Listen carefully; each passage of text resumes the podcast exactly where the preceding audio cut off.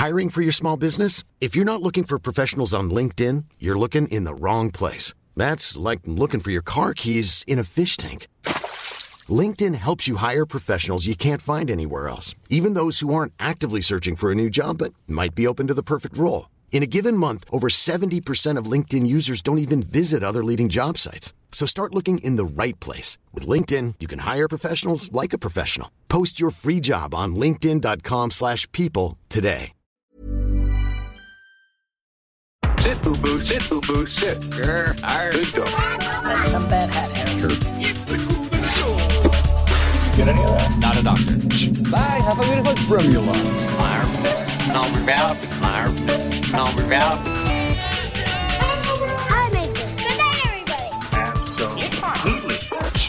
Hello and welcome to Hunting Seasons, the podcast that dares to binge watch, deep dive, and break down a season of television each and every episode. I'm Broderick Gordis. I'm Damas Cleary. And today we'll be discussing Peacemaker Season 1. And joining us to do that from the Dialogue Options Video Games Podcast, Joel McDonald. How are you doing, Joel? I'm doing very well, thank you very much. Thank you for coming on. Appreciate you uh, coming on. You actually came as a fan request. Uh, yeah. Some people on Twitter were like, get Joel on, get Joel on. He likes Peacemaker. So we I- did it. Yeah, spoiler alert, I do. I yeah. spoiler alert, I do like this show. That's Quite good. a that's lot. What's been happening with you, man? What's been happening with dialogue, dialogue options? What's been happening with you uh, elsewhere on the web? Uh, we're we're just sort of getting back into the swing of things. I know it's March, but like it's Same here. It's uh yeah, but like yeah, getting back into the swing of things. But uh, games are coming out and some quite big juicy ones. So um, I think we're going to be uh, recording sometime this week our latest episode, and that's going to be all about Elden Ring. So if you want to hear talk about some like really hard fantasy like frustrating games, then uh, yeah, come and listen to us. Do talk about- I? Yes, I know. It's such a sales pitch on that one. Um, yeah, so we're probably going to be talking about Elden Ring because that's basically all I've been playing. uh, Totally. When I'm not doing anything else. Seems all consuming sort of game. Have you been streaming any of Elden Ring as well? Because you've been streaming a bit lately as well, I've noticed. I have doing, been doing some streaming. I haven't streamed Elden Ring because um, I uh, haven't been bothered to. I don't have a capture card for starters for, for, for consoles, so Ah, right. um, to get you know tech talky or whatever. But um, so I mainly just do stuff that's like PC oriented because it's sort of built in, so I can just come in here and do that. But um, yeah, I, I haven't done much streaming for a little while, but I do do that as well. And um, it, whether playing video games or playing music, doing doing some DJ sets. Oh, yes, well. you do, do those stuff as well. So that's on Twitch. Is it Jolly Mac? Is that your Uh, it's there? yeah, well? twitch.tv slash Jolly Mac 1414, I think it is. Okay, cool. 1414. Excellent. Yeah. Cool. So you can check out Jolly there, and obviously the Dialogue Options podcast, of which I haven't been a guest on in ages. So you know, just saying if you want to be back on. Um, The last time we had you on, to be fair, it was uh, we, we had you on like I think back to back, so we sort of like banked you up. I think. Possibly. I also, Yeah. I think one of them was a three-hour podcast about Final Fantasy VII Remake, which There probably too. was. I did my dues for a, a while there. Damas, what's been happening with you? Um, so we had a long weekend in Perth. So Mm-hmm. I on the Sunday I um was it Sunday or my, Mo- it was on the Monday. Sorry, it's it's been a whirlwind. Um, I ran my first uh Marathon? D&D Oh. session. I ran my first marathon. no, my fitness level is a joke. Um, no, I didn't do that. That's why I ran said my it. first D and D game. How dare you? Um, which was good. Um, it was just like I got a bunch of friends over who'd never played before, got them to make their characters, and then we did just a really quick, short session uh, to prepare for a future one, which, as we all know, goes for about three to four hours. Absolutely. Oh, Yes. super fun. Excellent. I got the uh, the PDF version of the Avatar, The Last Airbender slash Korra. oh, you got it? Yeah, D and D. So the, the physical copy hasn't arrived yet, but I've got the PDF version now. So Awesome. um, I'm making my way through that bit by bit, and maybe eventually we'll run a campaign of that. Anyway, that's enough side chat. Let's get to our spoiler-free review of Peacemaker season one. Let me clue you in. Season in review. Peacemaker is an American superhero television series based on the Joe Gill and Pat Boyette DC comic character of the same name and created by James Gunn for HBO Max. Premiering on January 13th, 2022, Peacemaker was the first DC Extended Universe television series, meaning it's connected canonically to theatrical movies, a la the Marvel Cinematic Universe, and a spin off from the 2021 James Gunn film The Suicide Squad. Set after the events of the film, Christopher Smith, aka Peacemaker, having recovered from the injuries he suffered in pursuit of Project Starfish, is forced to join the mysterious Argus Black Ops Squad squad Project Butterfly. The show was directed mostly and written entirely by Gunn and stars John Cena, Danielle Brooks, Freddie Stroma, Chukwudi Iwuji, Jennifer Holland, Steve Agee, Robert Patrick, Annie Chang, Nhut Le, and guest stars Viola Davis reprising her role as Amanda Waller. Peacemaker Season 1 consists of eight episodes, each coming in at around 41 minutes, and took us approximately 5 hours and 25 minutes to watch. In February of 2022, Peacemaker was officially renewed for a second season, with Gunn set to not just write, but also direct the entire second season. So, before we get to our spoiler free review, I wanted to ask you both uh, what is your history with like DC, D- the DC Extended Universe, comic book characters, etc., etc., with James Gunn, the director, and specifically with the character of Peacemaker, starting with you, Joel? Um, so the DC, the DCEU, I guess, in terms of uh, we're talking about that sort of stuff. Um, Mm-hmm. my, I've I've got so many holes in there because I just haven't really cared about a lot of it. So I think all of I've seen has been like the original Suicide Squad movie, which let's the less talked about that the better. but um, uh, and then the um, James Gunn's Suicide Squad, and I think like Shazam and Wonder Woman, both the Wonder Woman movies. Um, so like I, I've got bits and pieces from here and there, uh, but the draw card to Suicide Squad in the first place was was James Gunn because I'm a big, apart from being a big MCU fan, I, I, Guardians is one of my favorites of those movies. Um, and yeah, so like I, I I love his work and I love his style. I love his soundtracks as well. Um, so I was always like, yeah, this is going to be fun for me personally, no matter what. Um, but yeah, so uh, like my connection to to all of this and, and Peacemaker as a character was literally what I saw in the Suicide Squad. That's all I know about that character. Um, and I yeah, I feel like that's probably maybe a good thing in a way. Yeah. I don't think I think based on how the Suicide Squad was constructed, I think most of those characters, apart from Harley Quinn, um, probably weren't meant to be characters you were super familiar with. Maybe you'd heard in passing from comics, but they're not. They were never con- meant to be A-listers. They were meant to be D-listers. So the fact that you'd never heard of Peacemaker, I think, is the same as everybody. Uh, Damask, what about you? Your connection with DC, James Gunn, and Peacemaker? Um, so I've, I think I've watched most of the DC EU stuff just out of like morbid curiosity because obviously there's a lot of opinions out there um, about that stuff, and so I have checked it out because of that. I enjoyed the first Wonder Woman film. I'd actually forgotten about Shazam, but I, I think I watched that on a plane and quite enjoyed that as well. Um, I watched the original Suicide Squad film, hated it. um, and then I watched an amazing, uh, what's it called? A film video essay. Uh, I think the YouTube channel is called Beyond Ideas, um, just about how truly terrible the direction was. And it's a long video essay, but it's so satisfying to watch. Just this guy absolutely lose his mind at how truly terrible it was. Um, actually, it wasn't about the direction, it was about the editing and the art of editing. And it was Sure. really interesting. Cool. Um, I had no real desire to watch the Suicide Squad um, in, I guess, as a concept. But then obviously we heard that James Gunn was behind it. So I was like, okay, fine, I'll give it a go if I have to. And I enjoyed it far more than I was expecting to, which was a nice surprise. I had no knowledge of Peacemaker or a lot of those other characters, other than obviously you mentioned Harley Quinn. Um, oh, I also love the Birds of Prey film. I should say, really, Yes. really Yes, that enjoyed great. that. Really Really, enjoyed movie. that. Um, yeah, so it was it was a nice surprise because I feel like I'd watched Birds of Prey, being like, oh, this is I enjoyed that, and then I watched the Suicide Squad. I was like, huh, maybe DCEU isn't totally removed from the things that I enjoy, which is nice.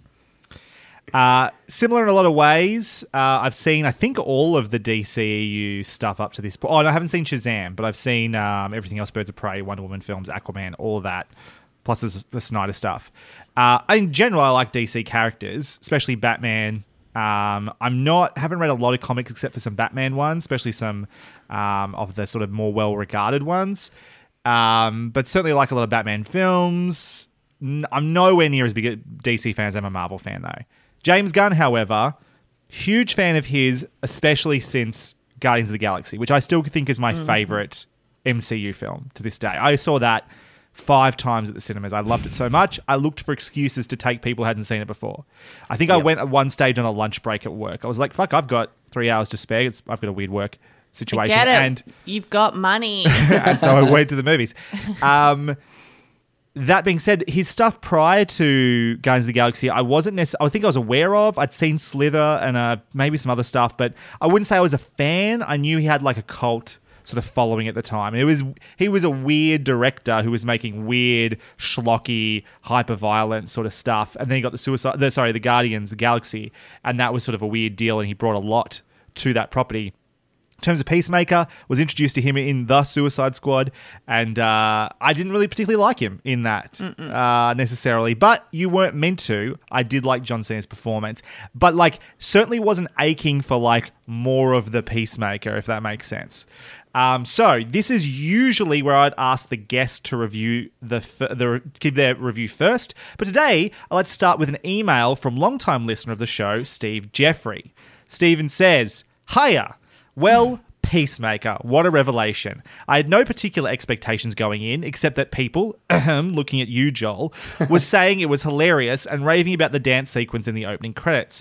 I've seen The Suicide Squad, didn't leave that thinking it was anything particularly special, aside from yet another take on the multifaceted, please make up your mind, DC, character of Harley Quinn. Peacemaker himself, meh, supporting cast among many. Then I saw the show. Ryan Reynolds is probably kicking himself. This is the Deadpool show we never knew we needed, except it's actually a DC property. Given the earnest, saccharine nature of the DC TV universe, mainly on the CW front, who knew they had it in them? It's irreverent, it's bloody, it's batshit insane, it's inclusive, it's got an 80s hair metal soundtrack I used to abhor back in the day, but find myself strangely nostalgic for. Basically, I love it. Can't wait for the second season. Meanwhile, Marvel, take note. Have a word with Ryan. I'm sure he's up for it. Cheers, guys. Steve. well said, Steve. Yes. Beautiful review, Steve. Joel, how do you follow up? What's your review? Spoiler free review of Peacemaker Season 1. Okay, so I yeah, like I mentioned before, I really enjoyed the Suicide Squad when we when I saw that. Um, I watched it at home, but I, I really enjoyed it. But I mean, that was the James Gunn factor of it. But much like everyone, I think when they heard that Peacemaker was going to be getting its own series, spin-off series, I was like, okay, interesting. That's a that's a choice for sure. But again, it was the James Gunn factor that got me in the door. Um, but yeah, he James Gunn came through with the goods, and he's. I feel like he's made something that's memorable and pushed a, a character that I didn't have any real attachment to into one of my favorite TV shows of recent memory. And I mean that earnestly. I I loved this show so much. Um, it's hilarious. It's somber. It's full of heart, uh, and it has, like I mentioned before, a killer soundtrack, uh, which you kind of expect from a James Gunn sort of uh, James Gunn joint. Um, I, if you've ever seen my Twitter account, I've been raving about the show since I watched it. Every week it was like, "Wa- watch Peacemaker, it's so good. um, and I'm definitely not going to slow down anytime soon, especially because, you know, it's getting a season two. Um, but I can't wait to see where they go in season two with this. But in the meantime, I'm going to turn the volume dial all the way up to 11 and blast uh, Do You Really Want to Taste It f- from Wig Wam because, uh, you know, and just robotic dance around my living room. Awesome. Damask. All right. Guys, my review was really stupid and I'm really sorry. I was super tired when I wrote it. Um, okay, so as we was we pretty much all stated, like I wasn't super interested in the character of Peacemaker. Like the performance was good in the film. I think we can all acknowledge that John Cena was great. I actually really enjoyed him in uh, was it Cock Blockers as well. I'm like, this guy's got a good sense of humor, um, good comedic timing, and all that stuff. But I wasn't overly enthused to watch the show. I was like, I'll give it a go, but let's let's see what's going to happen here. Um, look, we've all got. It's got to be said that Peacemaker is a douchebag, um, and I was like, I am not going to enjoy watching this. Um, and the douchebag stuff is true. He is. There's no getting around that. Uh, but this show wants us to take the time to uncover the beginnings and nuance of douchebaggeriness.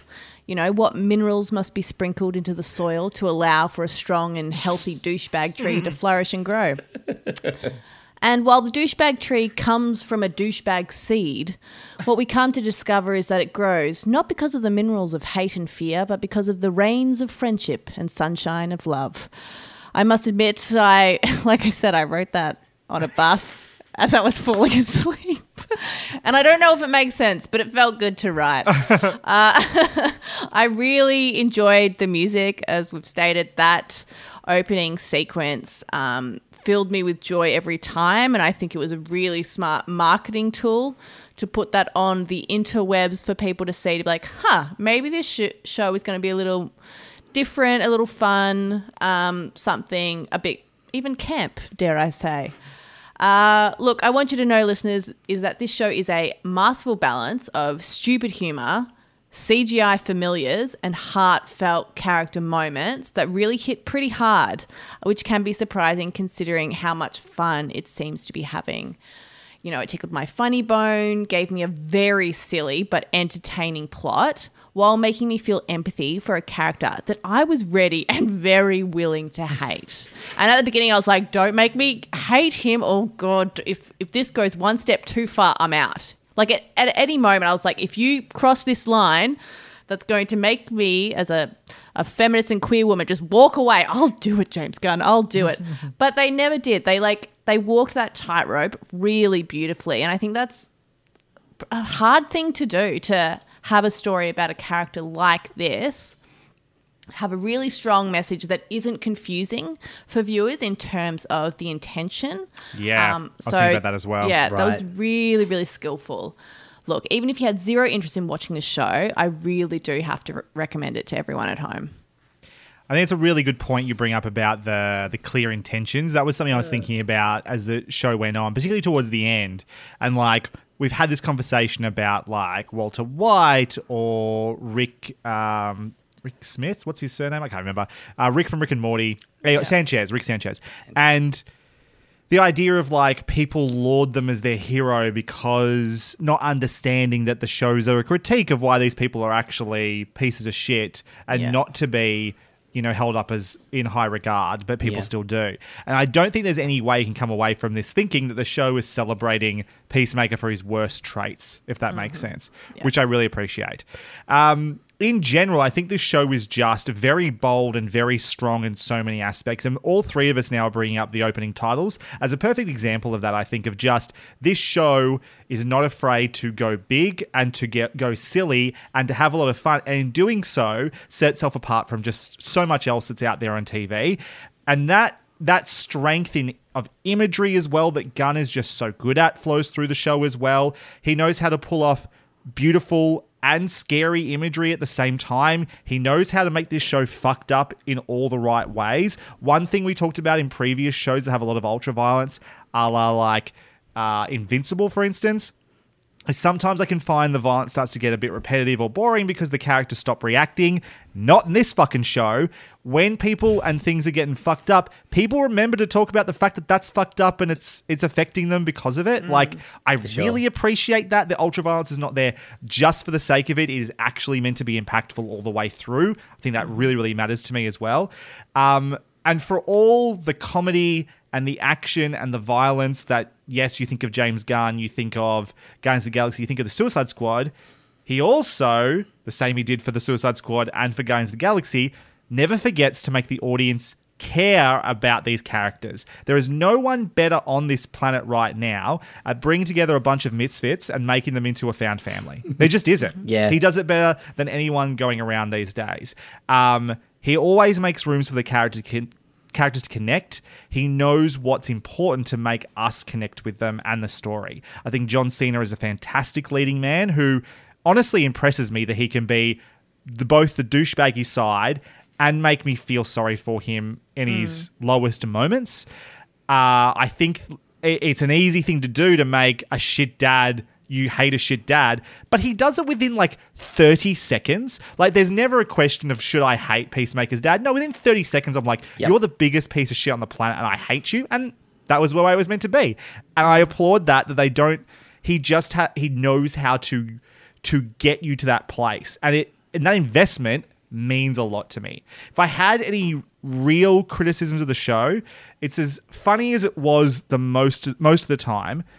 Sometimes I thought some dialogue scenes which were either written to be that way or maybe were let to run loose as improv could be a bit scattershot at times, maybe would run a little bit long. Um, I chalk it up to maybe this being the first time ro- writing a whole TV show, as far as I'm aware. Right. And like, there's a different pace between a two hour movie and doing a five hour television show. And maybe you're trying to extend things. Maybe you leave stuff in the edit that you should have taken out, whatever it is. It wasn't a big deal, but there was definitely a side of it was like, uh, I kind of wish this scene would move on already, or this didn't joke didn't extend so long. It's actually not as funny as they think it is. That's about it, though. Overall, I had a great time with Peacemaker, and I thought it really stuck the landing as well. I was surprised by how good the finale was, um, and I'm really looking forward to a season two. Can't wait. Uh, just quickly before we move on to our final score, Damask, I did want to ask you just the specific question of how does the opening titles rank for you among other TV shows' opening titles? Because you have a You know, big I've got problem. problems. I know you got problems. Opening titles. Absolutely. Well, they did an amazing thing in which it wasn't a close up deconstruction of some kind of theme or place or object from the show. Thank goodness. It was different. I wanted to watch it every time. It Yes. was a relief. I actually rewatched it just before we started recording tonight. I was like, I gotta watch it again. It's so good. I did go back looking for some things before the review, and then uh, like you get to the opening titles, like, well, I guess I'm I'm watching these now. Like, why Yeah. wouldn't I? no, it's it's great to see someone just go. This might seem silly, but maybe it just seems silly because it's original and different, and that's a good thing. Let's not all do the crown close up on the fucking Queen's jewels, which are not relevant to the story whatsoever. Let's not do a projection of what imagery over the silhouettes of our characters or something like that. Let's fucking do something different. And like part of a season two is just by nature of how stories are, they're going to have new characters. They're going to have to do a whole new opening titles next next season. And like, I can't wait. Will they keep the song? Maybe it'll be a different song, but it's going to be new choreography. It'll probably try to be bigger than the last one. Like, fuck, that'll be fun. Look forward to that already. I, Uh, I, I think yes? the other the other thing too about the, the opening titles that I really liked that I heard some people sort of talking about as well is uh, actually no, it was James Gunn talking about it in uh, an interview. He's like he was saying Impartial. about how yeah yeah. Um, he was uh, he was saying about how yes it's really funny and it's it's big and and bombastic and all that kind of stuff and it's such a it's such a swing. But it also as the show progresses and each time that hits and there's a I can't remember exactly which episode it is but without being spoilery like there's one episode where it hits in the middle of something and it feels mm-hmm. really disjointed and uncomfortable mm-hmm. so like the, the, the actual choreography and the the, this, the opening titles don't change themselves but where they're placed and where they're placed within the story at that specific time can really have a different emotional reaction sometimes. yeah.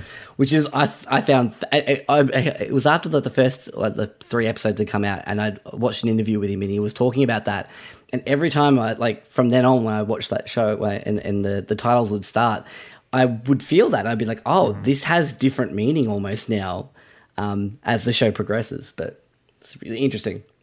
While you're talking, Joel, how would you score Peacemaker season one out of five stars? I would probably give it a Mm-hmm. I'm usually a pretty pretty optimistic person, but I don't want to be like it's a five out of five, like you know, because I, I do think it's it, it is generally one of the my favorite things I've watched on TV in recent memory. Like it's I highly enjoyed it. It became appointment viewing every week for me. That that uh, the, the the time of the appointment would be different times, but like it was it was still an appointment that I had to watch every week, and um uh, and I looked forward to it every every week. I was like hanging for the next episode. So um I think it's fantastic. I really really highly recommend. Like you said, Damask. I think even if you weren't really keen on it, I reckon check it out. Even check out those opening titles, and Yeah. just to get a feel. Yeah. Um, uh, but yeah, I think it's it's just such a great show. Um, even for someone like me who's not a huge DCEU fanatic or anything like that. So I know we can't stop talking about the titles, but they are an excellent tone check. It's like if you can watch that and have a good time watching them, you'll probably have a good time with the show in Yeah. general. I think you'll be on its Yeah. on its wavelength. Damask, Um, I'm going to give it a very strong and solid four. Um, I think it's it's not a perfect show, but it's solidly good and enjoyable and well crafted. Um, and there's plenty of room to grow. Like uh, you know, we know now that we're going to get a season two, um, so we're going to you know. There's plenty more to mine there with that character and the people around him. So I'm looking forward to that. So it's a really strong four. I 100% agree. I'm also giving it four out of five. It is excellent as per my sort of ranking Uh, or, or star ratings. Um, yeah, not masterful quite yet, but that's the thing I actually look forward to in a big way. Is like, okay, James Gunn, Gunn's got one season under his belt. I'm not sure exactly what the circumstances were for making it, but it did did feel like a bit of an experiment, you know, it, mm. and maybe even a bit rushed. It kind of all seemed to be happening between making the Suicide Squad and making Guardians of the Galaxy 3 and their Christmas special. Oh my god, there's just, he's got so much going on at the moment. Mm-hmm. Um, that I really look forward to a season two. Some lessons have been learnt. Um, how does he approach this format the second time around? And I think there is room for it to grow. And the story within the story and the characters, I think where we leave off is a great jumping off point for. So where do they go now from here after this experience? Um, really, really strong four. I 100% agree. Planning for your next trip? Elevate your travel style with Quince. Quince has all the jet setting essentials you'll want for your next getaway, like European linen, premium luggage options, buttery soft Italian leather bags, and so much more. And it's all priced at 50 to 80% less than similar brands. Plus, Quince only works with factories that use safe and ethical manufacturing practices. Pack your bags with high-quality essentials you'll be wearing for vacations to come with Quince. Go to quince.com slash trip for free shipping and 365-day returns. Hiring for your small business? If you're not looking for professionals on LinkedIn, you're looking in the wrong place. That's like looking for your car keys in a fish tank. LinkedIn helps you hire professionals you can't find anywhere else, even those who aren't actively searching for a new job but might be open to the perfect role. In a given month, over 70% of LinkedIn users don't even visit other leading job sites. So start looking in the right place. With LinkedIn, you can hire professionals like a professional. Post your free job on linkedin.com/people slash people today. All right, everybody. Now, before we dive into spoilers, we'd like to ask everyone who enjoys the show to please review us on Apple Podcasts and or Spotify. You can certainly do both.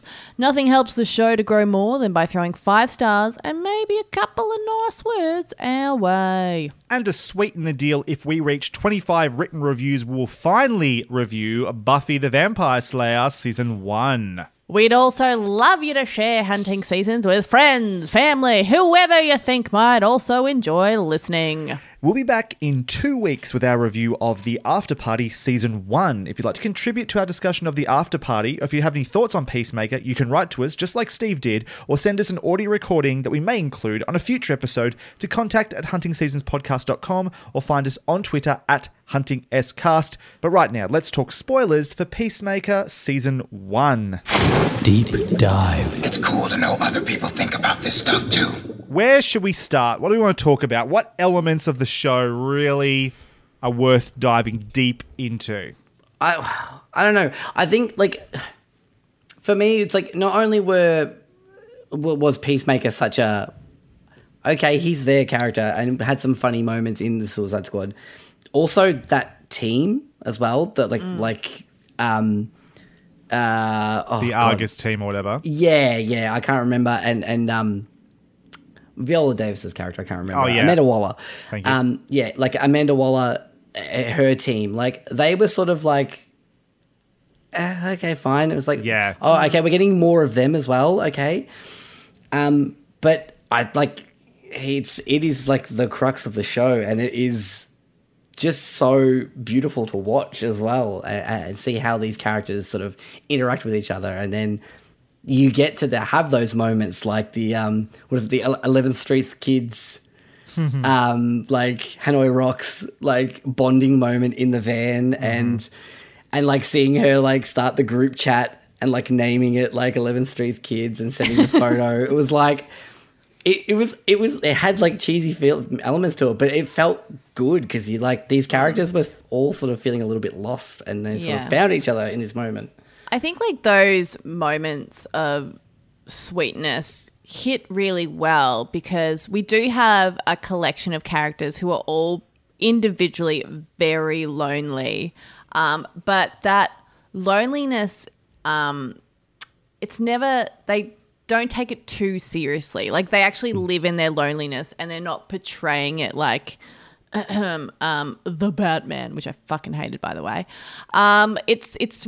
Oh, Joel just made a face at me saying that. But, I haven't so- seen it yet. I'm just interested. I'm What are we talking about? Yeah, The Batman. Oh, the Batman. So I thought you said the Interesting. Bad Man. I was like, is that a reference? Who's to the something bad man? The you know the Batman. bad man, Brod. I'm talking about you.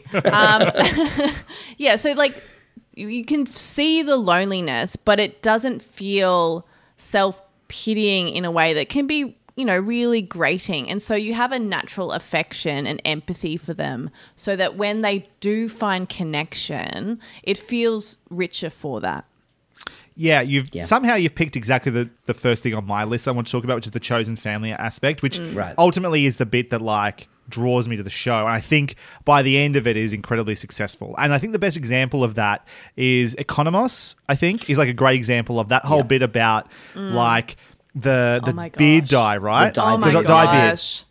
And that ongoing joke about don't want you call me that, don't want you call me that. And then to have that moment where, where he gets asked the question where he's pretending to be a butterfly and he has to That's my explain favourite it. moment. It is Oh my gosh. it is like It's- yeah. so wonderfully sad and I was moved. I was on the I verge know. of tears, and I was like, "What is happening right now about this stupid joke about Yes. him dyeing his beard, and now this like absolute moment of vulnerability Yes. that Yeah. makes so much sense because he's he doesn't want to do it, but he has to do it. He has to reveal this the deepest vulnerability in Yeah. him, and it's heartbreaking and heartbreaking, and you just have like all these things of like, oh gosh, what is someone?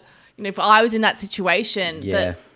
that ha- what that would feel like and to know that everyone's listening it Yeah. was inc- it was an incredible moment and in the mix- midst of all this chaos to feel so much Yes. was really surprising and It's- lovely I- it- it's incredibly sure. skillful when you can turn something that is a joke Mm-hmm. somehow into like an important plot point and reveal. And the Yeah. the only thing that comes to mind to me of this ever happening, and it's not an emotional moment like this one, but it is a moment of revelation in Avengers Endgame.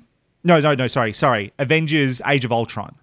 Which is at the start of that movie, spoilers for Avengers Age of Ultron if you haven't seen it for some reason. um, at the start of that movie, they're having the party in Stark Tower and they're all trying to pick up Thor's hammer. It's like the idea that no one pick, can pick up Thor's hammer except Thor. Only someone who's pure of heart can do it. Right. And then at the towards the end of the movie, we're introduced to the Vision, who shows up out of mm-hmm. nowhere. He's a really weird character. He's kind of like shoehorned into the plot at this point because like Marvel is just trying to explode its character base. It's it's not very good at it yet. But mm. then, in the midst of all this, we see him lift up and offer Thor's hammer to Thor, and you know instantly something that was set up as a joke at the start of the film means so much and you trust this guy. And it's like, mm. that's incredible that you turned what was a joke in the fucking trailer into a moment of revelation and like importance for uh, it's just a storytelling moment like that is so good and they can do that in this show as well. I think it's testament to James Gunn as a writer, not just of like dialogue, but a writer of story and of character. And what Yeah. it like, there are so many shows that we watch. What you're talking about, I think you said it very well, Damask, where it's not like their loneliness is like suffocating in a mm. noir, hyper depressing way. Shows can do that and make it's all about how it's the end of the fucking what their their lives suck or whatever. It's that it's those pure human mm-hmm. moments that we all feel because Yes. they feel mm-hmm. real. Yeah. That It's the takes ordinary loneliness Yes. that we Absolutely, all yeah. understand very deeply. Hundred percent. Yeah. That's the highest compliment to a writer. They can pick those moments mm. and make an entertaining show, make you feel that in a show that's so funny and so silly and so hyperviolent as well, is really worth celebrating, I think. And it's I think it's so like because we have the obvious um, instance in Peacemaker that his his defenses separate him from other people. And it's very obvious how he does that. You know, Totally. he's he's a, a bully and he's rude and he's um he can't read a room and all and all of these things. And he Um, also it's also physically manifested at the end of I think the first episode with Yes. like the sonic boom that Yes, absolutely. Knocks people but then away.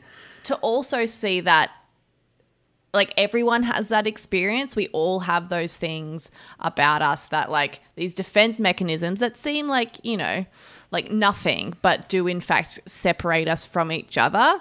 Um, which is, you know, you learn all those things growing up to protect yourself and to learn that they're, they're actually um, stopping you from building real connections. So to see that not only obviously in the very obvious um, character of Peacemaker doing that, but in everyone, just kind of yeah adds to everyone's layer of that desperate want to be part of a community. What's interesting to me just about the the Project Butterfly Argus group or whatever you want to call it, that group of misfits in general, is that not they don't really stand out to me in any particular way. It's like Economos is sort of that geeky nerd in the corner, but mm, you know, not in any way that I find particularly interesting on the surface. Harcourt's sort of got that, you know, action woman thing going, like the post Tomb Raider Trinity Yeah. sort of action woman thing going for her, but not in a particularly compelling or original way that stands out. And yet, I don't know how, just through conversation, through interaction, through the little scenes we get with these characters along the way, they become deep and complex and interesting people. And I feel like they are human beings. They're, they're, they are real people and characters. And I, I almost can't explain how it works. It's that the ordinary become extraordinary just through spending time with them in a way that's charming and fun and vulnerable at times. It's Well, it- it's, really so incredible. rare that we actually get to watch just people be ordinary. Mm, like, even, you know, mm. you think even about shows that are meant to be about ordinary people. Mm-hmm. They, you know, the way that they communicate is usually very, you know, heightened or dramatic, or the experiences they have in their life are over the top and dramatic. But the ordinary ordinariness of these characters are in the subtleties, which is what being ordinary is. Yes, we have all this big plot stuff around it, but yeah, those character moments are dialogue driven or in the subtleties of a look, um, or you know, between exchange between people, and it's all in the subtleties, and that it makes connecting over their favorite bands and Yeah. like, yeah. Oh, e- even to like you were saying uh, uh, earlier on the episode about how uh, some of the jokes didn't like the, the, the sort of improvised stuff. Sort Some of felt, scenes just f- sort of ran long for me. I was just like, this And- could be tightened up or didn't need to be quite as, as take some of the fluff off. Yeah, Uh, uh, yeah, and, and and to an extent, I agree. Um, but like if you're like, talking about like these moments as well, where these characters are real, we've all had moments like that where we've true. not taken it like you know taken a joke and a joke a little bit too far. Um, in terms of just like extended not not in terms of like overstepped a line or anything, but like just uh, you know, oh, this joke's going really well. I'm going to keep playing it up and playing it up and playing it up, and then eventually it just runs out of steam, and everyone's like, okay, stop, please, Joel, you you've you've had enough now. Well, real Um, world conversations don't play to a tight, you know, 90 pages script or whatever it is. You know what I mean? That's Right. not how actual conversation happens. So I think you're right about that. There is a certain naturalness to the sto- to conversations that get diverted and distracted by focusing on someone's stupid nickname or opinions on this thing that they differentiate on whatever. Um, there, I, you probably, I think you are right about that. Sometimes it was charming, just other times I thought it was like, For sure. Yeah. but I get what you're saying, absolutely. Yeah. Uh, what about what about sort of the revelations or the backstory of Peacemaker, his relationship with his dad, the stuff about him and his brother, all of that, the stuff that underneath the surface explains why Christopher Smith is Christopher Smith. it's kind of there was at no point that I was overly surprised by really any part of the plot. I think I, you know, could understand it. It was it was simplistic in its narrative. Um, perhaps I would have liked a bit more grey with the dad. Like he was pure evil. Like there's, Yeah. there's no Yeah. like subtlety there. He was a very evil man who did evil things and had seemingly learnt nothing throughout his life. Um, so there were broad strokes painted there. But I think the important thing in, in acknowledging that is the beautiful work done through the character of Chris. So Yeah. while the, his what he was opposing or fighting against was simplistic, um, his reaction to it and the emotional effect it had was actually quite nuanced and beautiful. Yeah, the grey doesn't exist in Augie. The grey exists Yes. within the Christopher Smith character. Yeah. Yeah. one hundred percent. Which is the most important aspect, yeah. Absolutely. Yeah, I thought it for the most part worked part worked really well. And yes, it wasn't subtle and yes, the stuff mm. with the brother like didn't surprise in any sort of way. And yet, the way that those moments were played in the show, I thought were very compelling. The, when they chose to show flashbacks, when it got awkward talking about his brother or talking about his dad, or even the way, like, I think for me, what was really compelling about the stuff with Christopher and his dad was the that complex nature of like you put my dad in jail, finding out about that, knowing you know his dad's a bad guy to some degree, but also it's his dad. What's he going to do? That's- it's like yeah. it's just never that simple. Um, that's not like that's even revolutionary to TV on any level, but it certainly emotionally they landed it where they needed to. Yeah, no, it's I like I 100 percent agree. I was like I I just remember that that the flashback scene of of like the fight with his brother, mm-hmm. and like the way he's just like, no, it's okay, you're fine, get up, get up, and then as everyone sort of realizes he's not getting back up, mm. and just the reaction of Augie towards Chris, like I was so invested at that point that it, it made me I was so mad. I was so mm. angry at that point. Like, at how how could someone like respond that way to their own son? Like, I don't know.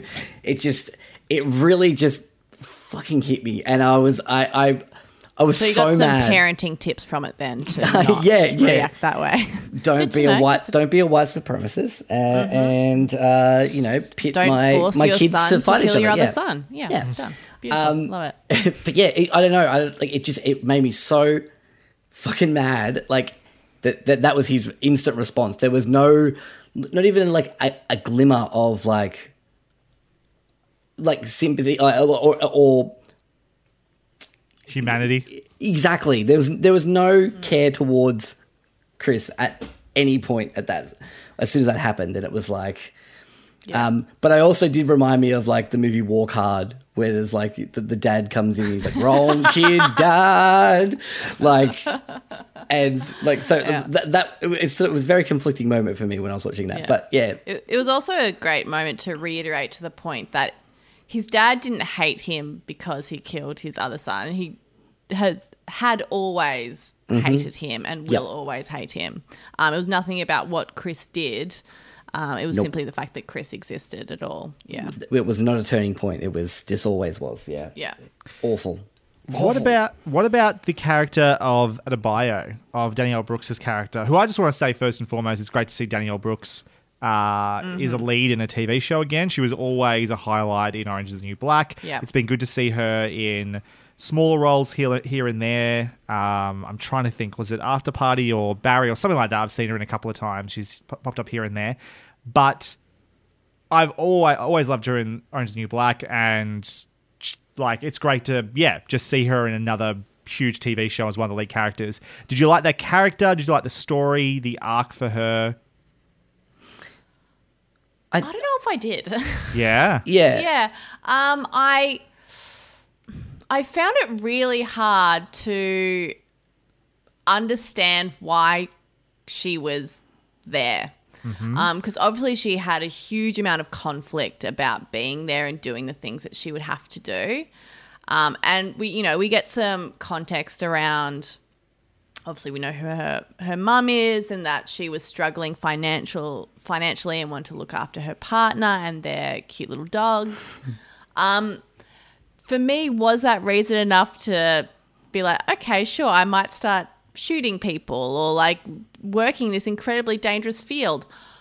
I'm not sure about that. I, I really enjoy the performance. Um, there was some there was something missing for me in that. I in that story. agree. I Okay, agree. There was some connective tissue missing there somewhere Mm. that because it'd be very easy to draw a parallel between Christopher and Augie and uh, Adebayo and Amanda Mm. Waller. You know, Mm-hmm. fucking all James Gunn Yeah. characters are fucked up by their parents. This is Yeah. not news. It's fuck, fuck, that's the case in all of television. Let's be 100% honest, and storytelling in general. But like, there is definite parallels that can be drawn here. It's it's a different sort of like um, influence. It's not as overt as Augie's is on Peacemaker, but certainly Amanda Waller. You know, has trained her to be a killer on some into some description. It's not her pro- chosen profession, but have you know has recruited her back in, has drawn her back in into this uh, to this profession. She apparently does have some skill.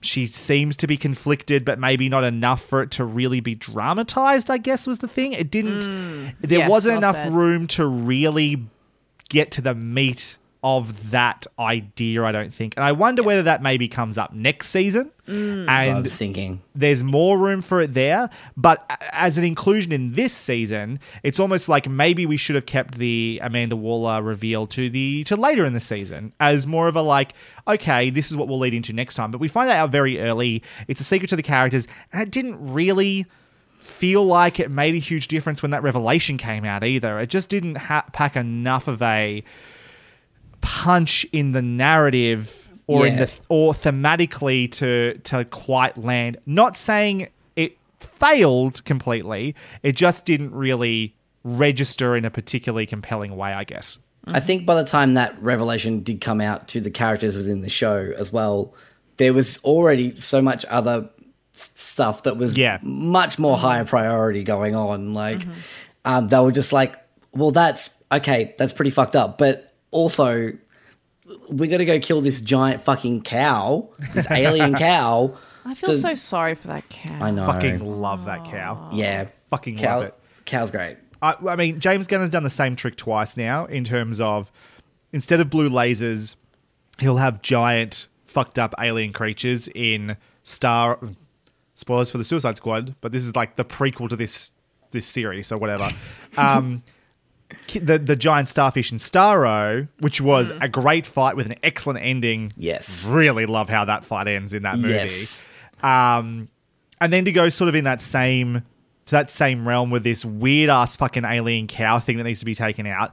Really enjoy just finding a way to make a weird, gross, interesting twist on the we need to stop thing from ending the world. Yeah. you know what I mean? Like, It's, And Watching Adebayo go, be shot Oh. into it Yes. was hilarious. I really enjoyed Oh, that. Human cannonball, it? human torpedo, or whatever. Yeah.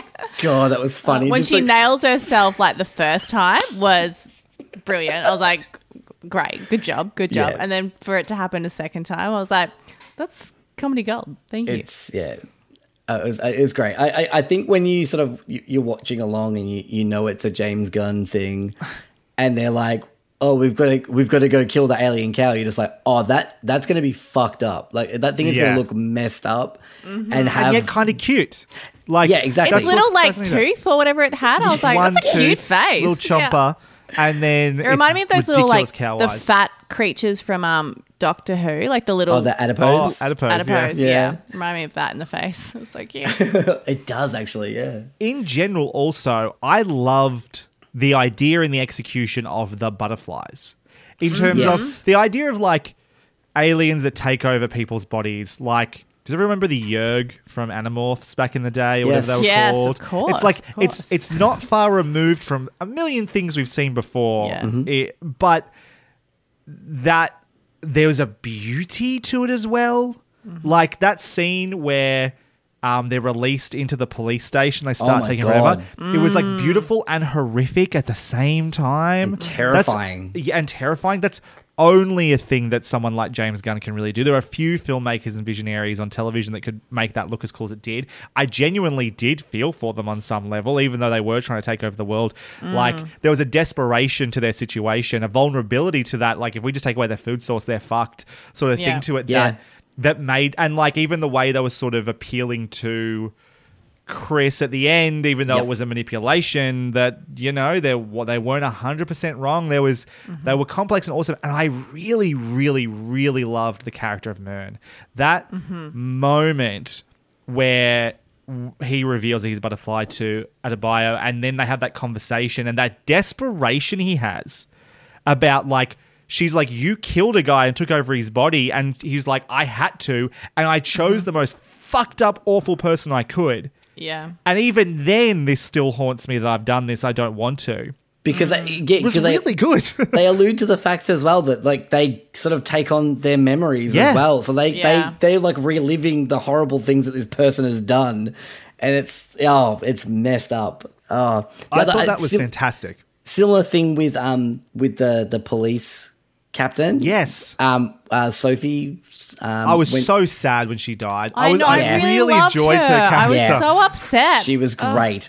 But the moment where she goes in and she talks to her like partner, Yeah. before before you know unleashing hell in the within the the police station, and she's talking about how like every time every time it, it, smiling works differently for different yeah beings. Hmm. Like you have to like relearn it every time you get into a different it, body, it was yeah. such a it's such an interesting idea of like oh like that's really messed up but also kind of sad and like it, yeah it, that that one really stuck out to me as well i was just like okay that's very interesting that these characters these little butterfly things are have these thoughts and feelings that Mm. they're going through I mean, just Um, even to have the moments of when Chris has his little butterfly Yeah. pet you Yeah. are, are really Yep. good. And obviously, we know that he, you know, has great affection for his pets, and we can talk about that in detail later. But those moments were really great. That then obviously has such great payoff at the end when he's actually able to have a conversation with this creature that he looked after for a little while. Well, why, why not speak of Eagly while we're here? Actually, Yes. what did we think of Eagly? You know, so was it the most convincing eagle that's ever been on screen? Probably not. But in terms And of we've seen execution, so many. and we've seen so many. but like in terms of execution, in terms of that, the silliness of this like dog-like eagle that I loved it. yeah exactly how many have we seen we may have seen many of them but how many have we seen hug a human being like Yeah. that's just one twice. it's so I think good just like the opening titles, which is so silly. It yes, it was silly, um, and I can see why people I don't know who hate life wouldn't enjoy it. But It, it- it I sets a really tone. enjoy it sets it. a tone. Yeah, it, Yes. it's Yeah. like if if get get on board with this, why wouldn't you get on board with this? And once you're on board for this, surely you're on board for the rest of it as well. It's like, like, why wouldn't you want to live in a world where you could have a best friend who's an eagle that gives you hugs? it's like the same Absolutely. world that It's fucking great. you know superheroes existed and Yes. giant starfish and butterflies. Like it's not that fucking far removed, guys. It doesn't need to be Exactly. Yeah. I feel like are we? Is anyone angry about Eagly? Maybe we're just making I- up I- like I- straw I- men. surely should we yeah. physically fight these imaginary I think, people? I, I, think we should. absolutely, yes, please, let's go. um, no, I, I, I just, I, but there's even that that that scene in at the diner where where they bring up Eagly and they're like, Mm. wait. You called your pet bald eagle Eagly, and he's like, "Well, yeah, he's my best friend, is Eagly." Like, that, that's the thing there, where it's like, if you're not if you're not on board, this is probably not going to be Not not, the not show going to get any better for you. Yeah. What I need to know, and what I'm looking up as we talk right now, is is Eagly like uh, uh, was he invented for this show, or was Eagly always a part of Peacemaker, the character in the comics? Don't I'm going to look it actually up. The question I will ask though, the character of Augie, who is an outright bad guy, racist, Mm-hmm. piece of shit, obviously Nazi, you know, white supremacist, click exclaim, whatever. How do we feel about those moments where, like, he gets a lot of screen time to say supremely racist shit? The character of Sophie, the police officer we were talking about that really liked, has a lot of interactions like this as an Asian woman. Um, how do we feel about those moments? Did they cross a line? Did they work for you? Why was did it work? Why was was it okay to have those moments in this show? I think it it, works particularly well in the scenes with the police detective um, because she's given such a voice and like it comes back to um, clear intention, right? So we he says something incredibly racist to her, and she just echoes it back to him, but about white people, and you realize how fucking stupid it is, Yeah. like Yeah. how just absurd and ignorant that kind of comment is, um, and to you know her seeing her kind of take the power out of it Yes. um, was was really effective for me.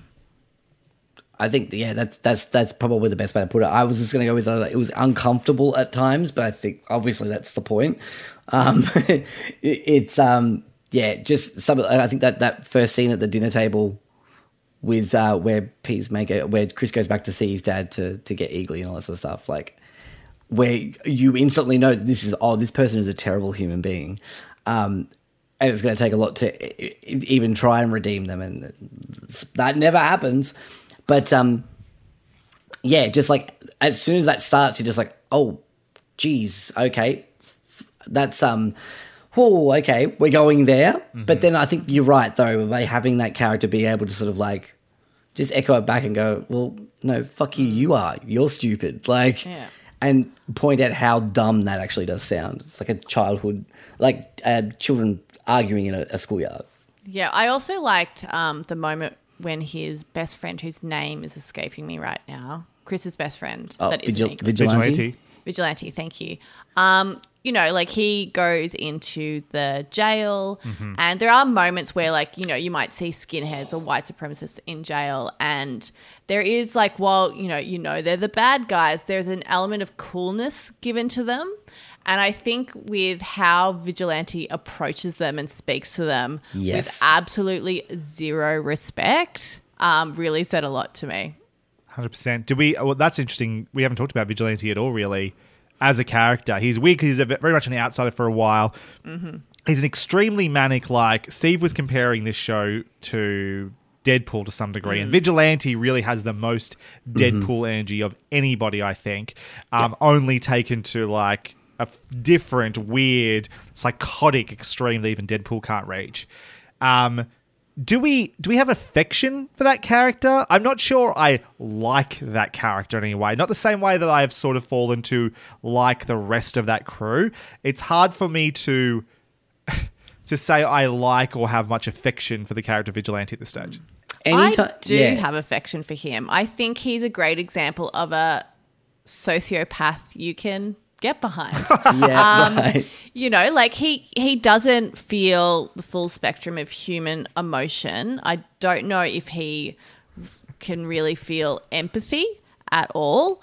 Um, and yet he does have loyalty and he does want to use his natural abilities um, for quote unquote good.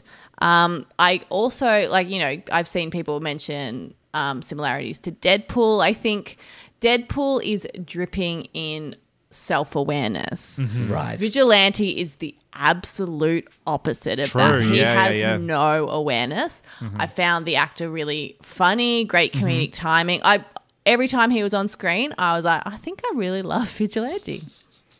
That's that, that's fair. Like I, I- I think I, anytime I was like, oh, I'm starting to come around to this guy, he would do or say something where I'm just like, oh, you you crazy, Yeah, you you he's absolutely crazy, yeah. Yeah. And um, but I think I, think you're right, Damaso. I, I I think that eventually I was just like, oh, well, yeah, he's crazy, but like. he's entertaining to watch, and you're not wrong about him being loyal to Chris because he is. Like you know, um, and one of the moments that sort of broke me a little bit was that moment after she he gets out of jail, and I think Adebayo picks him up, and he's just sort of like basically it's like I was no um, Harcourt picks him up and it was like I was I was trying to help like I was just trying to be a part of the team and it's like oh y- now you just want friends as well why can't we all get along so much of this, sh- so many characters are just like they just want friends. They Yep. just want Yeah. part of a team. It is it is lovely that we now we have two psychopaths, sociopaths on TV we can love, both Vigilante and Shiv Roy. That's wonderful. Um, what about? Well, one thing I want to talk about. I don't know about the character of Harcourt. You like that So one, I wasn't expecting that. I really enjoyed that. Yeah. the character of Harcourt, Mm-hmm. uh, sort of the the normie amongst the group to some degree, apart Mm, from being a hard ass. So it seems to me maybe the most sensible person to some degree, the reliable one, the one if you want someone to make a decision, give it to Harcourt. it's like the straight man of the group basically Totally, Yeah. straight man. Good Yeah. word for it. Um, did how do we feel about this? Like very slowly, potentially budding romance, or at least attraction from Harcourt to Peacemaker. Does that make sense to you? Did you feel that? Yeah, I think because for what ninety nine percent of the show, it was like an a hard no. I really liked um, because Peacemaker, as I said in my spoiler free review, is a douchebag, and she knows that. She's a smart woman. Um, doesn't need that kind of attention or affection from someone like that. Um, she's incredibly capable and focused on what she's she's doing, and is and shows herself to be a really great leader. So the crux of her story is not about that, which is really Yeah. important. Um, so then, by the time we do come to the end of the show, and we've seen them all fight together, we've seen her um, sacrifice, which was really moving, and then how that hit Peacemaker and the rest of the team emotionally. Um, so that at the end, if there is something more than friendship, it is somewhat earned. I don't think they're going to fall in love straight away. I don't think that's what's coming at all. But you could at least understand why there's a deep affection between the two. it feels to me more like a brother sister relationship in a way All right, I- you clearly never had a sister, bro. Mm. I, no, no, no, but, but, uh, ah, Wow, I- what are you doing at home? but no, like in terms of like, I, I don't know. There, there, there was obviously at, at first where he just got out What of prison. What do you prison. do when you he's see your looking to sister fuck someone. Let's move on what do you that. say to her? Let's move on from that. Um, but I think that the, the whole idea of their relationship is is that kind of feel where it's like it's like a mutual respect thing more so than Sure. they want to fuck each other. Well, see, funny enough though, that's why I think like this. I could see this turning into a sexual relationship, not that far into the future, even not necessarily a romantic one, or at least not from mm. her. Like, if she is vulnerable and she is something I actually really like too. So often in these things with all this violence and stuff, there's no real consequences. Even the way this mm. show starts, he was meant to be dead in the last movie, and he walks out of that hospital with miraculously no scratch on him, sort of thing. She is recovering from a serious injury in a very serious way that is going to have potentially lifelong effects on her ability. And that's not nothing, I don't think. Especially, I hope they don't just like go. And six months later, she was fine at the end of the uh, end of the start of season two. But, but I could see how, you know, this guy that likes her, and there is a sweetness there, could be someone you connect with when you feeling lonely or or lost or whatever it might be. Again, Yeah. Okay. not maybe not romance, but certainly like a sexual life affirming connection. Why not? Yeah. Just finally on Harcourt, actually, uh, another just moment that I liked the way it was executed, especially in terms of like showing the complexities of Christopher Smith, I guess, was when he finds her in the bar, I think in episode one, and like mm-hmm. approaches her and she's not interested. And then she has that scene where the guys keep, you know, approaching her or whatever. And it's that bad attention she gets from the group of guys over there that she deals with in her own way. But when she kicks their ass and moves on, she also turns to Chris and goes, You're also fucking pestering me, dude. Like, mm-hmm. You're Yeah. not the good guy because you're not as bad as these fuckers are. You still you still followed me in here and like fucking have come here deliberately to try and have sex with me. Like, fuck off. Yeah. I, Yeah. I, I appreciated that dichotomy. That, I or that appreciate dichotomy, the, that- the the- um representation of the sheer exhaustion Sure. that a you know a woman can feel just to like any space in public she walks into. Yeah. She can't be alone. She can't be. She's she's not permitted that, um, and how frustrating that can be. And that was a great demonstration of that. Any last words? Final thoughts. That's why you always leave a note. Do we have any side notes? Joel, you can go first. I mean, like, anytime, one of the most exciting things for me about anytime I, I get a new piece of James Gunn, James Gunnery, um, That's a good term. I'm, I'm, I'm, I'm coining that one. Coin that Keep one, sure. Yeah, a, a James new piece of James Gunnery. Um, the best part about that, well, one of the best parts about that for me is that I get uh, like a new playlist of songs that are generally going to be awesome. Um, and this one is all you know, full of. Um, I think he, Gunn himself referred to the genre as like um, Hair metal, right? sleaze metal as well. Uh, there's like sleaze metal is another like subgenre of that. Oh, right. Um, and like, yeah, all they had all these like weird subgenres of like hair metal, 80s hair metal. Huh. Um, and there's like like new bands and old bands and things in there as well, and bands that I'd like. Oh, I've kind of heard of them before, but I've never really listened to them.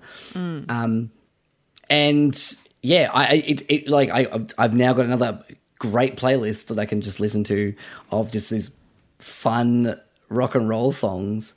Um, it actually leads me to another point as well, like the idea of um or the um the scene of Chris playing piano, of John Cena Mm. actually playing piano and playing that version of that Motley So Crue it song. was actually him. It was him. That's why they shot it from th- so many different angles. Well, that's incredibly impressive because there was a part of me that was actually one of my observations. Was like, I'm struggling to believe that John Cena can play the piano because he his hands are fucking massive. Yeah, like his they are fingers are chunky. sausages. Yeah, He's, a, he's a big boy. that's incredibly impressive. Um, but yeah, apparently, like I, th- I'm, I'm, I'm s- s- pretty sure I saw a gun talking about it where he was like, "Yeah, that was that was him. He I believe played, it. He learnt that and played it, and yeah, just you know, testament to him as an actor as well, and like taking things seriously, just being like, yeah, I, all right, I'll learn how to play this song, this Motley Crue song on piano. But yeah, that the soundtrack was great. I, every week I'd get like new bits of it that they'd add, like so they update it weekly Oh, with cool. all the That's a good songs from the new episode. Um, and uh, that was really good. Uh, also, to really quick side note about all the um, these weird characters that James Gunn has now made canon into the DCEU, which is he would always update everyone every week on Twitter about what was now canon because of him. Um, things like Bat-Mite and Yes. Oh, Like I actually Calendar really like the character of Bat-Mite. Right. I'm super stoked that um, that they might include. Was where was Calendar Man in there? I think he gets mentioned. Oh, was it Calendar Man? It was no, that's in Suicide Squad. Yeah, Suicide Squad because I remember his brother played Calendar Man in that. It was um, oh, like Matter-Eater Lad as well was another one that was a, a, a that got brought up of like you know he ate a whole Wendy's and like still was was still was hungry afterwards. the idea of Bat-Mite being canon in the Ben Affleck Batman universe is fucking weird. I can't even imagine how they do that. But anyway, I love that it's in there now. uh, Damas, do you have any side notes? I do not. I've only got a couple left because we talked about most of them. Just quickly, there was a mention of Kite Man as a character Mm. that That was uh, Peacemaker had taken out at one point, which of for me, Kite Man really maybe I'd heard them before um, Harley Quinn, but I am you know relevant and largish character in Harley Quinn. It's a shame I can only watch season one of that in fucking Australia. What the So fuck is going on? Amazon slash HBO slash whoever. Um, and when is season three coming as well? Uh, but the ending bit, the one of the, the big moments everyone talked about, the cameos at the end of the course. finale, right? So we had uh, Wonder Woman, Aquaman, The Flash, and Superman show up at the end. The ju- four members of the Justice League, and we had those little interactions between uh, Barry and um, Arthur. My only real question is, where was Batman and Cyborg? Uh, why were those two characters missing since it was in silhouette? I didn't really feel like that was particularly uh, Henry Cavill Superman. It felt like a generic Superman, or maybe the one that's on the new Superman and Lois show, whatever that's called. It's not Lois and Clark.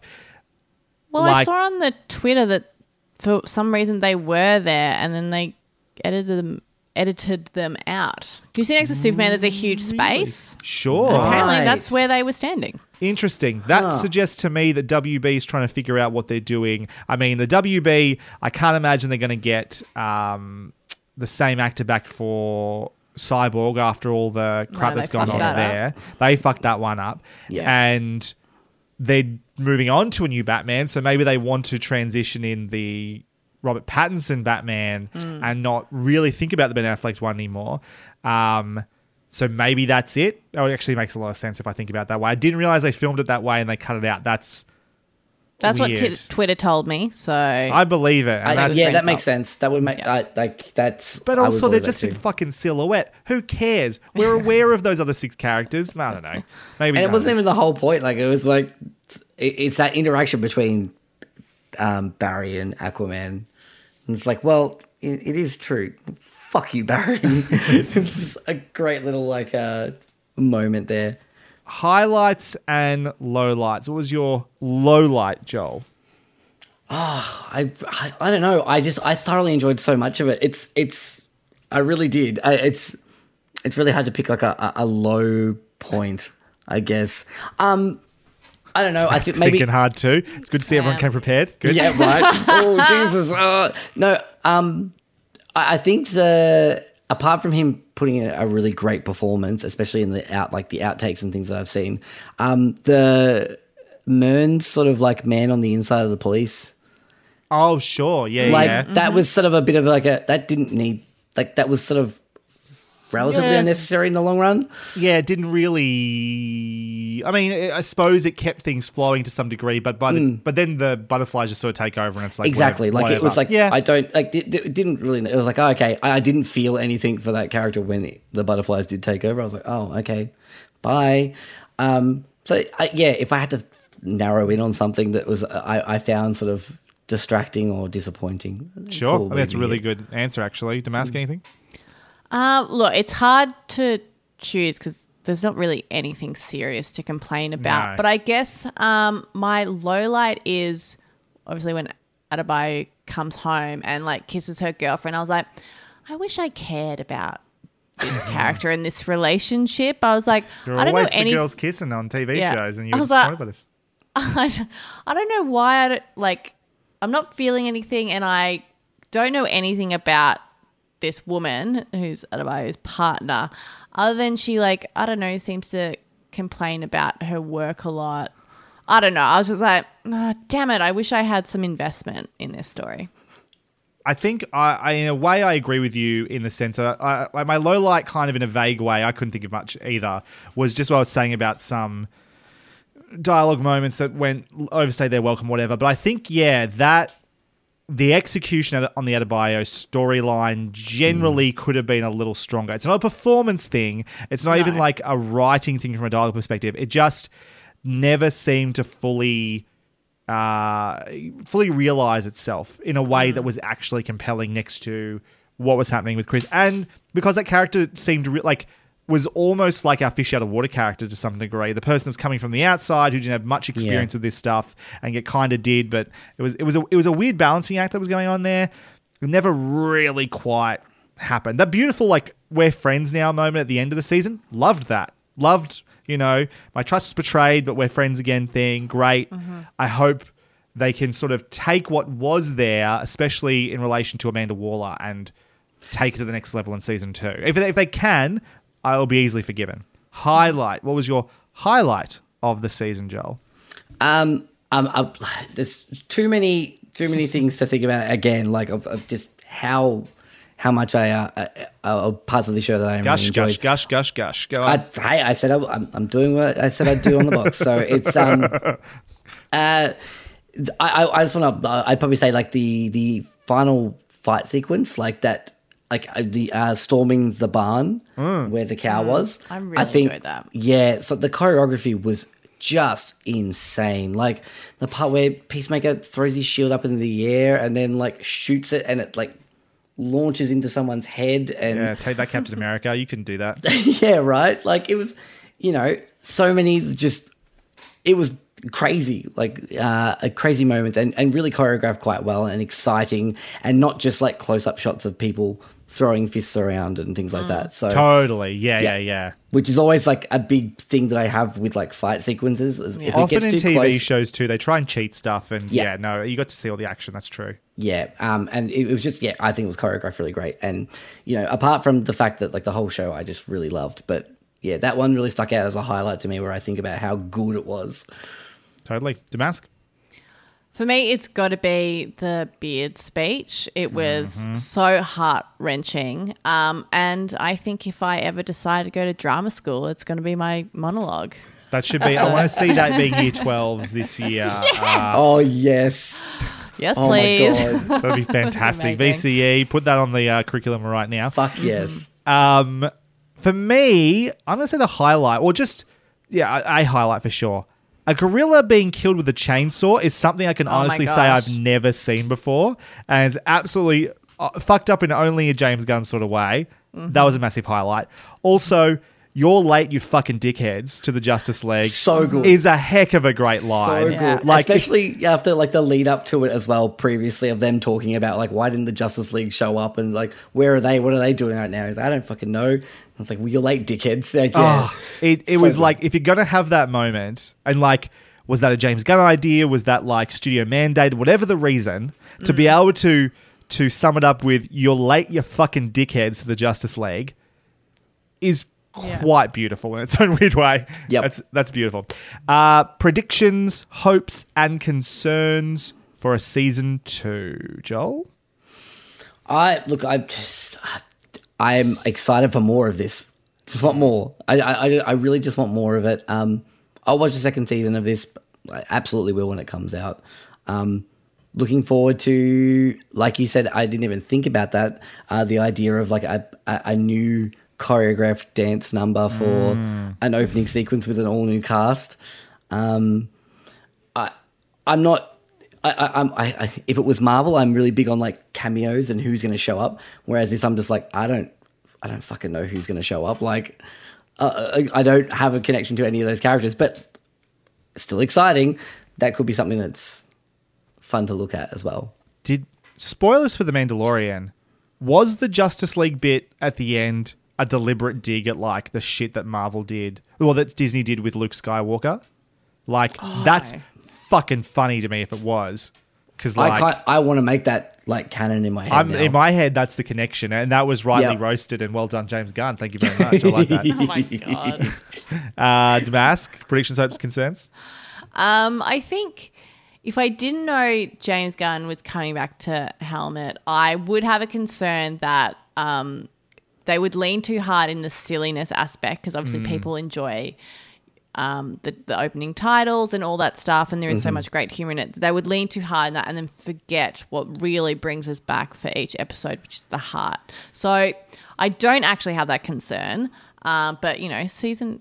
If you really love season one, season two is always a bit scary. Totally. So that's just a general concern I have. Um, but ultimately, I have much more, far more hopes than concerns about this. Um, I'm looking forward to the those friendships uh, continuing on, and even those that are now somewhat separated, wh- where those stories are going to go.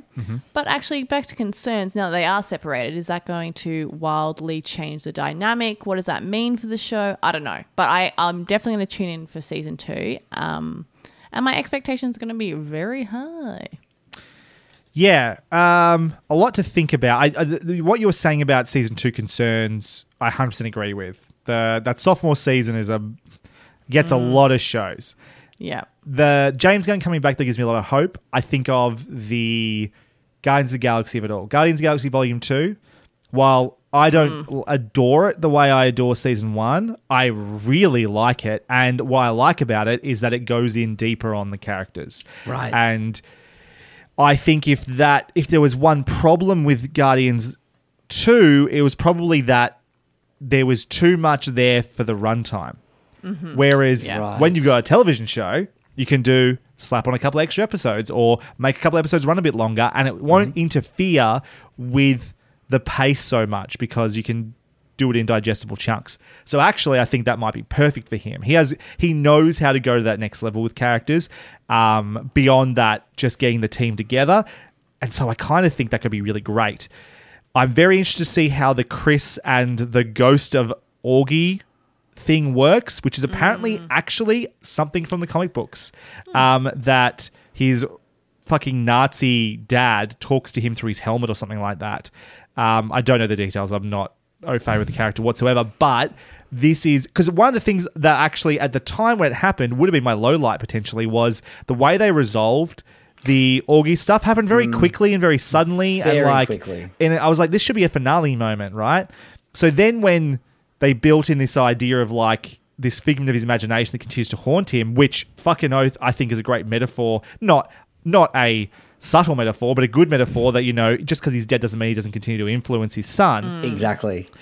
it's I, I'm like, oh great, they aren't finished with this. Then we can go further with this. I think could be actually really great in season two. I hope they can tie that in with some stuff with Adebayo and Amanda Waller as well, because there is definitely some synergy. I have ideas there that could make for some great drama and some great um, themes.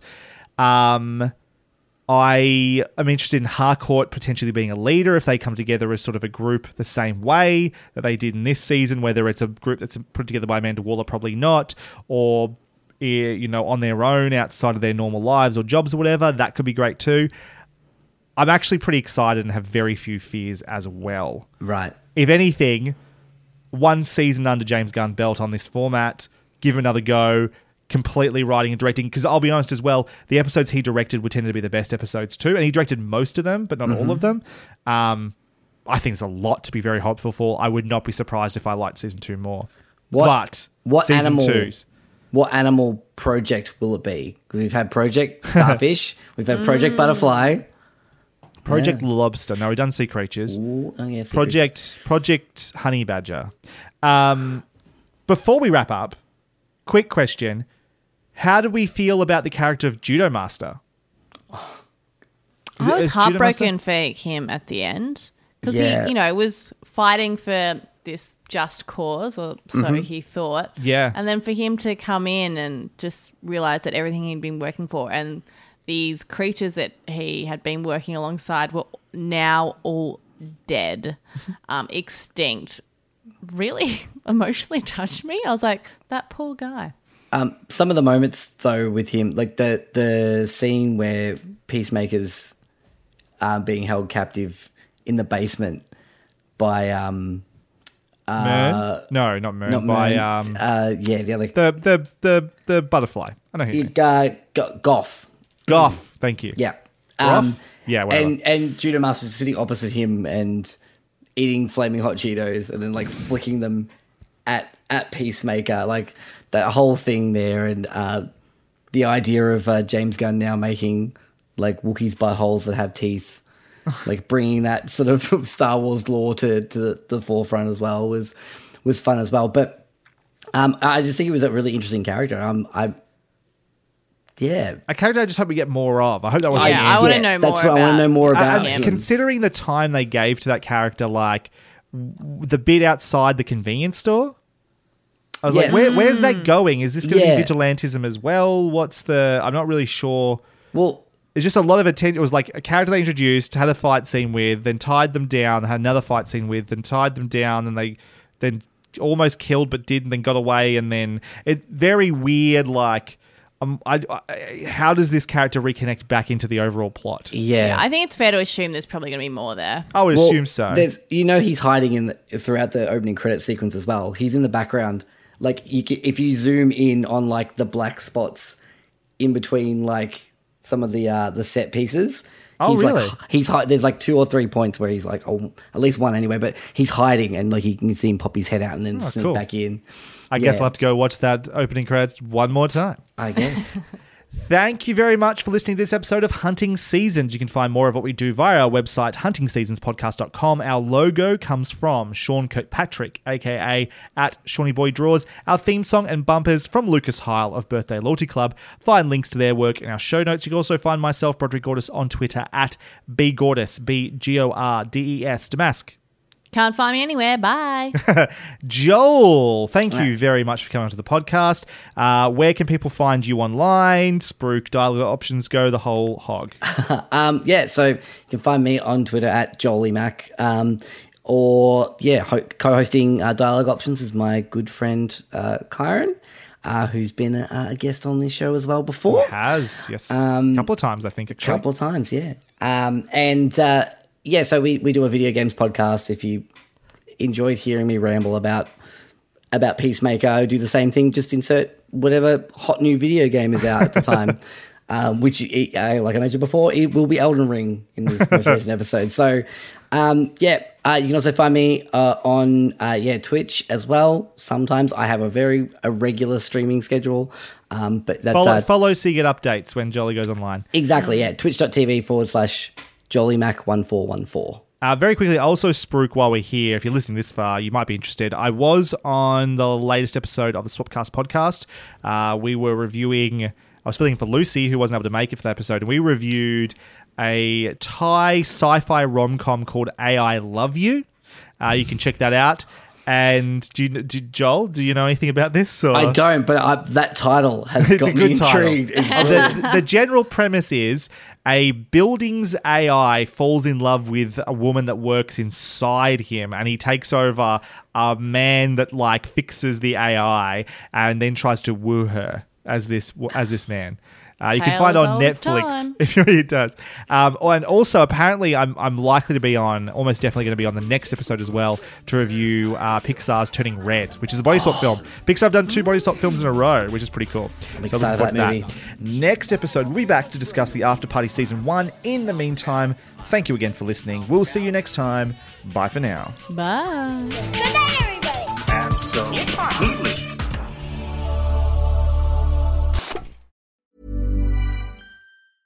Cool fact a crocodile can't stick out its tongue. Also, you can get health insurance for a month or just under a year in some states. United Healthcare short term insurance plans, underwritten by Golden Rule Insurance Company, offer flexible, budget friendly coverage for you. Learn more at uh1.com. Hey, it's Danny Pellegrino from Everything Iconic.